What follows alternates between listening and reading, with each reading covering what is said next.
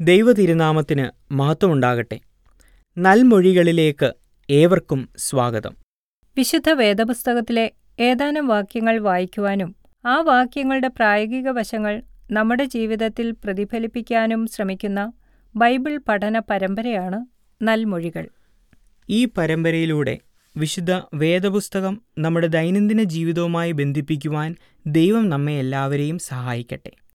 അല്പസമയത്തെ നമ്മുടെ ഒരുമിച്ചുള്ള ചിന്തയ്ക്കായിട്ട് മർക്കോസിന്റെ സുവിശേഷം പന്ത്രണ്ടാം അധ്യായം ഇരുപത്തി എട്ട് മുതൽ മുപ്പത്തി നാല് വരെയുള്ള വാക്യങ്ങളിൽ നിന്നാണ് നാം ചിന്തിക്കുന്നത്.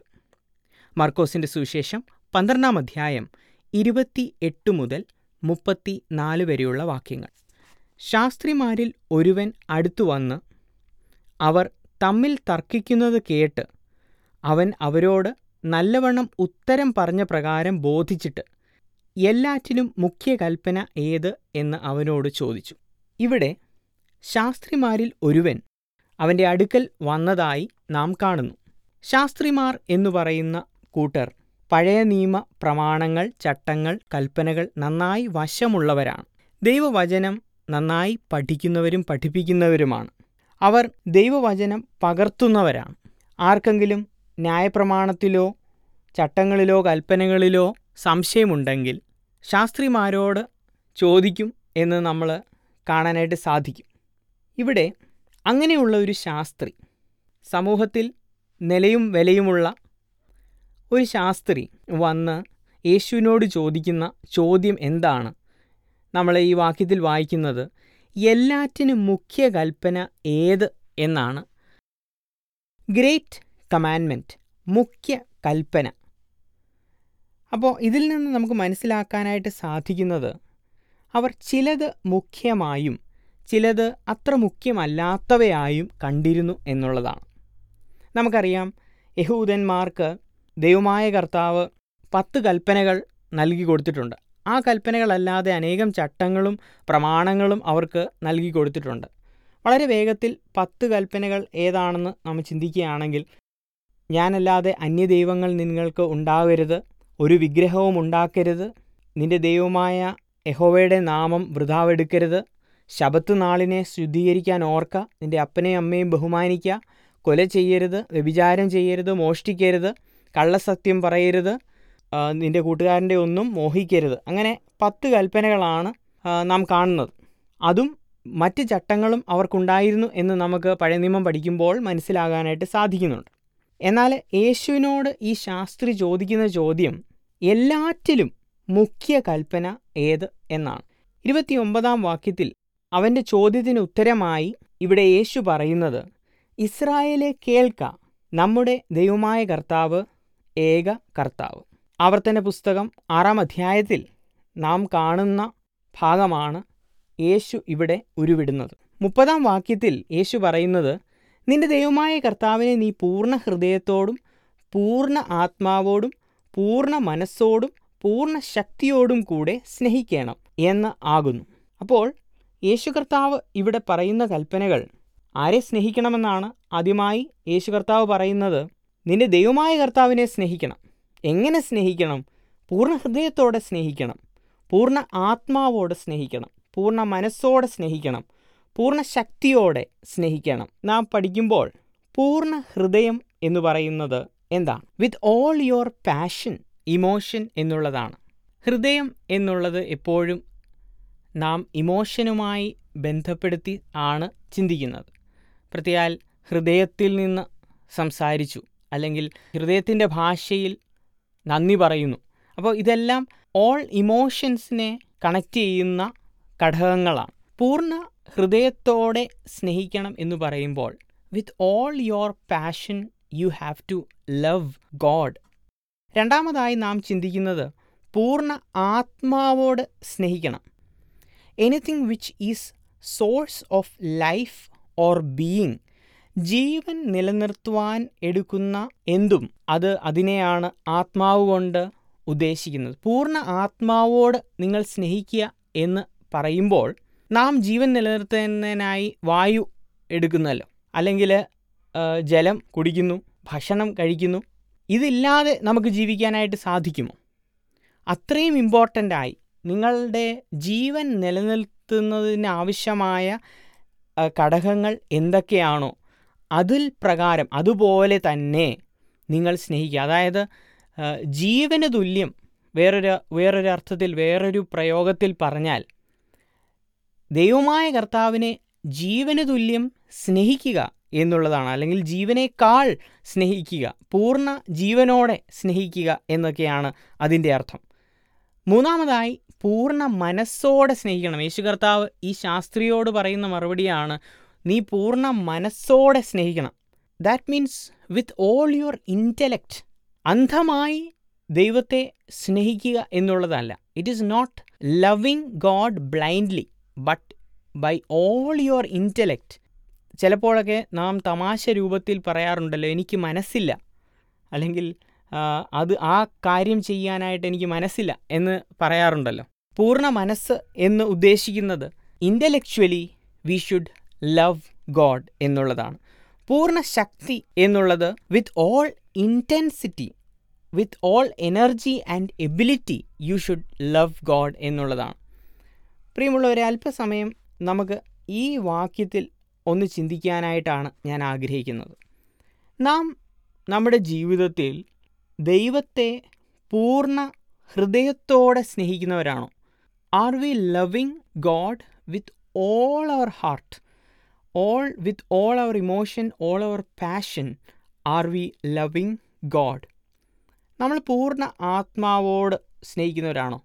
ജീവന് തുല്യം അല്ലെങ്കിൽ ജീവനേക്കാൾ ദൈവത്തെ സ്നേഹിക്കുന്നത് സ്നേഹിക്കുന്നവരാണോ നാം?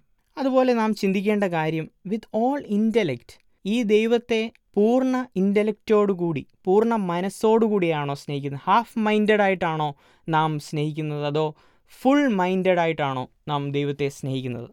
നാലാമതായി നാം ചിന്തിക്കേണ്ടത് with all our strength with all our ability all our talents നമ്മുടെ ജീവിതത്തിൽ നമുക്ക് ആയിരിക്കുന്ന എല്ലാ ഇന്റൻസിറ്റിയോട് കൂടെ എല്ലാ എനർജിയും എടുത്താണോ നാം ഈ ദൈവത്തെ സ്നേഹിക്കേ സ്നേഹിക്കുന്നത് എന്ന് നാം ചിന്തിക്കേണ്ടത് ആവശ്യമാണ്.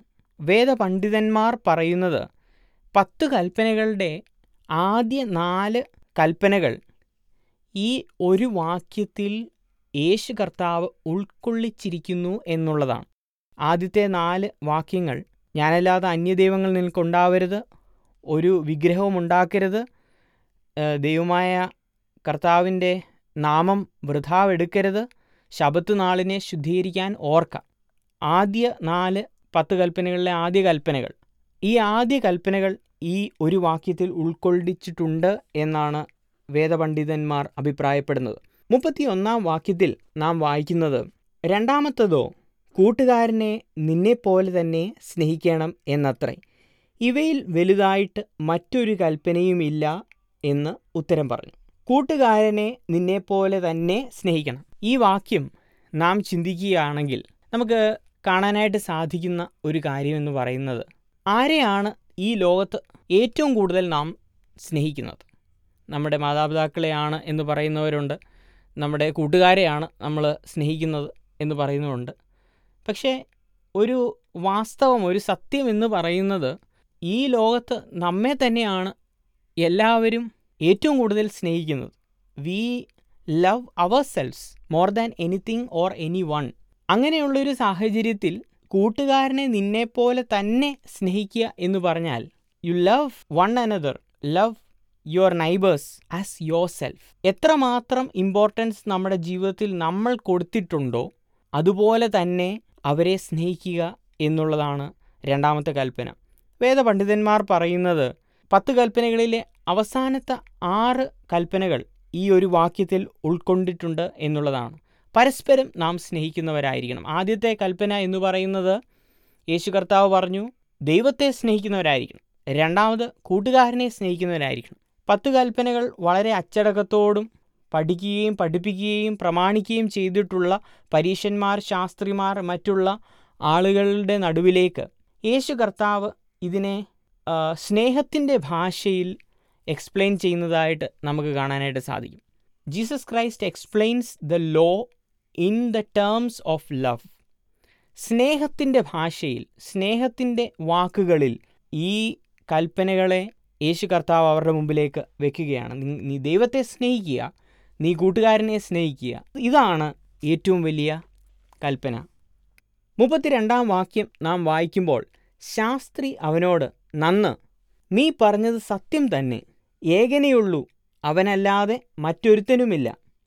അവനെ പൂർണ ഹൃദയത്തോടും പൂർണ മനസ്സോടും പൂർണ ശക്തിയോടും സ്നേഹിക്കണം.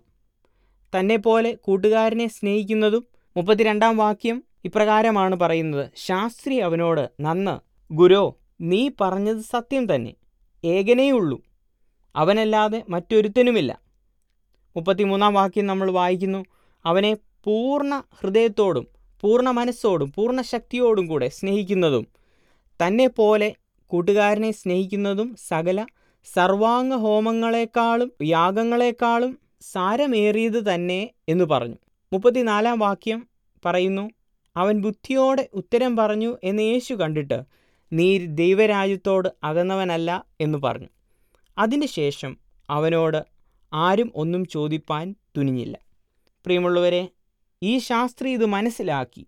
യേശു കർത്താവിനോട് പറയുന്നു ശരിയാണ് നീ പറഞ്ഞത് സത്യം തന്നെ എന്ന് ഈ ശാസ്ത്രി യേശു കർത്താവിനോട് പറയുന്നു. അപ്പോൾ യേശു കർത്താവ് പറയുന്നു ദൈവരാജ്യത്തോട് നീ അകന്നവനല്ല. അതിനുശേഷം അവനോട് ആരും ഒന്നും ചോദിപ്പാൻ തുനിഞ്ഞില്ല എന്ന് നാം കാണുന്നു. വളരെ വേഗത്തിൽ ഈ ചിന്ത ക്രോഡീകരിക്കുവാനാണ് ആഗ്രഹിക്കുന്നത്. മർക്കോസിന്റെ സുവിശേഷം പന്ത്രണ്ടാം അധ്യായം നാം കാണുമ്പോൾ വിവിധ വിഭാഗത്തിൽപ്പെട്ട ആളുകൾ യേശു കർത്താവിനോട് ചോദ്യങ്ങൾ ഉന്നയിക്കുന്നതായിട്ട് കാണുന്നു. പരീശന്മാരും യഹൂദിയരും സദൂക്യരും ശാസ്ത്രിമാരും യേശു കർത്താവിനോട് ചോദ്യങ്ങൾ ചോദിക്കുന്നു. എന്നാൽ അവസാനം ചോദിക്കുന്ന ഈ ശാസ്ത്രി ചോദിക്കുന്ന ചോദ്യം ഏറ്റവും വലിയ കൽപ്പന മുഖ്യ കൽപ്പന ഏതാണ്? യേശു കർത്താവ് ഉത്തരമായിട്ട് പറയുന്നത് നിന്റെ ദൈവമായ കർത്താവിനെ പൂർണ ഹൃദയത്തോടും പൂർണ ആത്മാവോടും പൂർണ മനസ്സോടും പൂർണ ശക്തിയോടും കൂടെ സ്നേഹിക്കണം. അതുപോലെ തന്നെ കൂട്ടുകാരനെ നിന്നെപ്പോലെ തന്നെ സ്നേഹിക്കണം. സ്നേഹം എന്നുള്ളത് ഒരു ക്രിസ്ത്യാനിയെ സംബന്ധിച്ചിടത്തോളം ഒരു വികാരമല്ല മറിച്ച് ദൈവകൽപ്പനയാണ്. പരസ്പരം സ്നേഹിക്കുവാനും അതിലുപരി ജീവദാതാവായ ദൈവത്തെ പൂർണമായി സ്നേഹിക്കുവാനും വലിയവനായ ദൈവം നമ്മെ എല്ലാവരെയും സഹായിക്കുമാറാകട്ടെ വിശ്വസനായ ദൈവമേ അങ്ങേ പൂർണ മനസ്സോടും പൂർണ ആത്മാവോടും പൂർണ ഹൃദയത്തോടും പൂർണ ശക്തിയോടും കൂടെ സ്നേഹിക്കുവാൻ അവിടുന്ന് ഞങ്ങളെ പഠിപ്പിക്കണമേ. നിന്റെ സ്നേഹം മറ്റുള്ളവരിലേക്ക് പകർന്നു കൊടുക്കുവാനും ഞങ്ങളെ നീ ഉപയോഗിക്കണമേ എന്ന് പ്രാർത്ഥിക്കും യേശു ക്രിസ്തുവിന്റെ നാമത്തിൽ തന്നെ. ആമീൻ.